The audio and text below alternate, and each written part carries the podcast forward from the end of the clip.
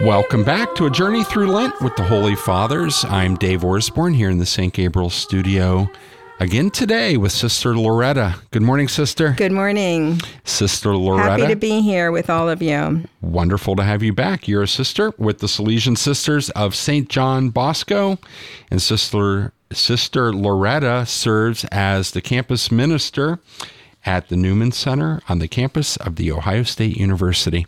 Buckeye Catholics. Sister, today is the Wednesday of the fifth week of Lent, and we're going to discuss a, uh, a writing from Pope St. John Paul II's apostolic letter on redemptive suffering from 1984. But before we go there, can you open us in a prayer? Sure. In the name of the Father, and of the Son, and of the Holy Spirit, amen. Lord Jesus, Please send us your Holy Spirit. St. John Paul II has a way of saying great things in, with few words. Help us to go deeper into the mystery of suffering, to understand the cross a little more, and to understand especially God's great love for us. Thank you, Lord, for suffering so much for each one of us Help us to have a new vision of our own little suffering as a share in your redemptive power. We ask this in Jesus' name. Amen. Amen. In the Father. name of the Father, and of the Son, and of the Holy Spirit. Amen. Amen. So, this is from Pope St. John Paul II, his apostolic letter on redemptive suffering. Those who share in Christ's sufferings have before their eyes the paschal mystery of the cross and resurrection, in which Christ descends in a first phase to the ultimate limits of human weakness and impotence. Indeed, he dies nailed to the cross. But if at the same time in his weakness there is accomplished his lifting up confirmed by the power of the resurrection, then this means that the weaknesses of all human sufferings are capable of being infused with the same power of God manifested in Christ's cross. In such a concept, to suffer means to become particularly susceptible particularly open to the working of the salvific powers of God offered to humanity in Christ. In him, God has confirmed his desire to act especially through suffering, which is man's weakness and emptying of self. And he wishes to make his power known precisely in this weakness and emptying of self. This also explains the exhortation in the first letter of Peter Yet, if one suffers as a Christian, let him not be ashamed, but under that name let him glorify God.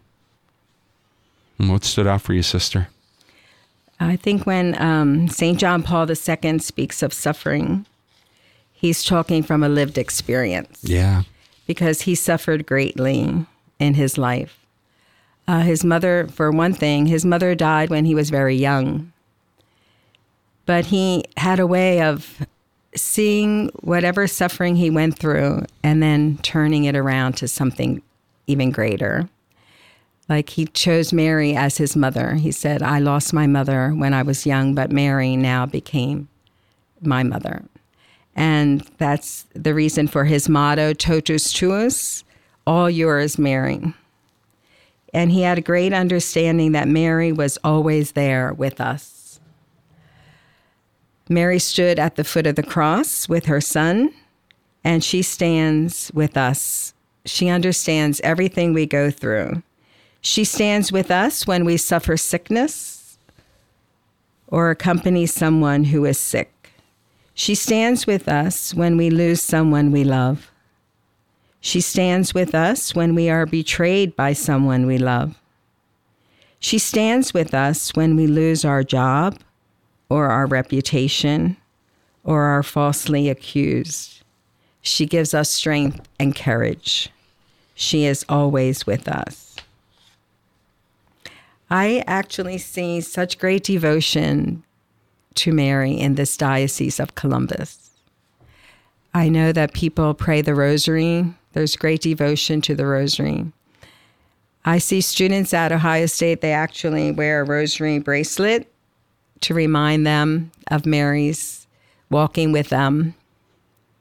And there's just uh, that 33 days to morning glory. There's mm-hmm. many who consecrate their lives to the Blessed Mother.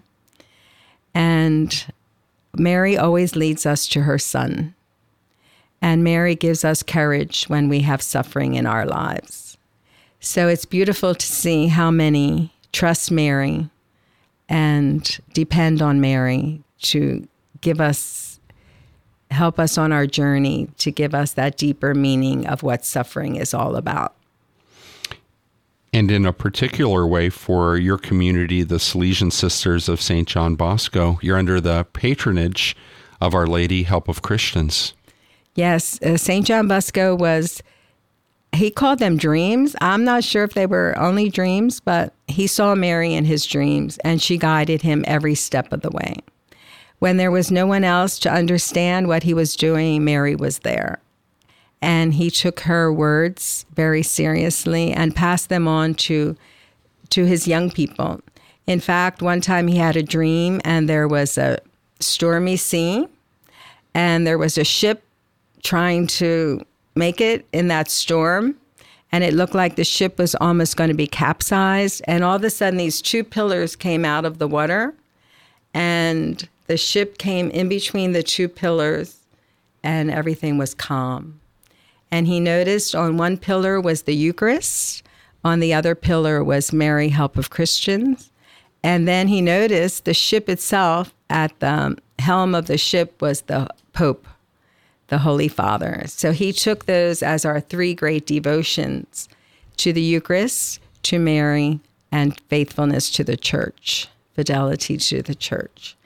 So that's where our strength, if we have those secure pillars in our lives, no matter what we suffer, we will find refuge. We will find strength. We will find courage. So we never suffer without hope, without believing that something greater is coming out of this suffering. This is that redemptive suffering that Pope John Paul spoke about.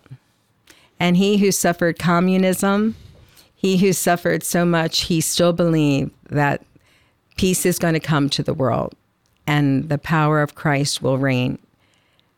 Uh, evil will not win. And we think about the struggles we go through today and how much we need the power of God. Mm. Beautiful.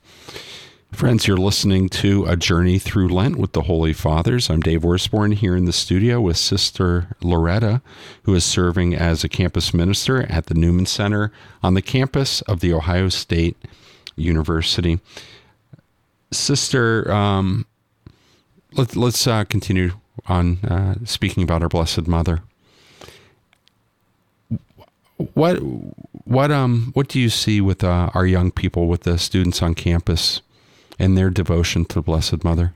They really um, they really trust Mary, and they want to draw closer to her, and especially the young women. They want to know her virtues.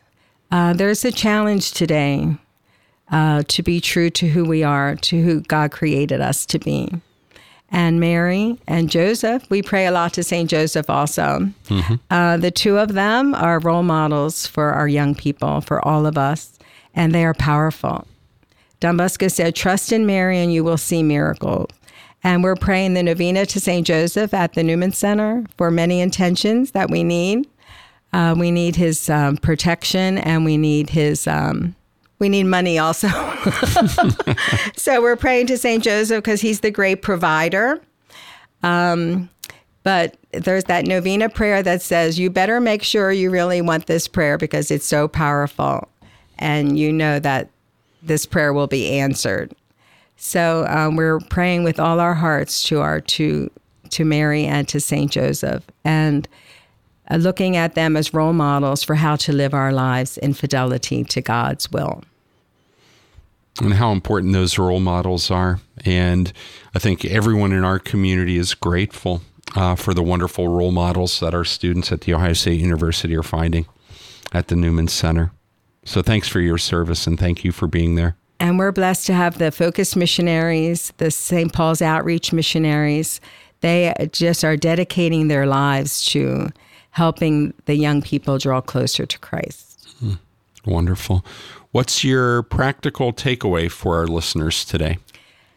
No matter what we go through in life, stay firm, stay strong with the help of Mary and Joseph and prayer in our lives. Uh, stay strong because the journey is worth it. God has great things in store for all of us. Amen. Friends, you've been listening to A Journey Through Lent with the Holy Fathers. Dave Orsborn here in the studio with Sister Loretta of the Salesian Sisters of St. John Bosco. Sister, thanks for being with us today. Thank you for the opportunity. Glory be to the Father, the Father, and to the Son, and to the Holy Spirit, as it was in the beginning, is now, and ever shall be, world without end. Amen. Amen. Thank you, Sister. Thank you.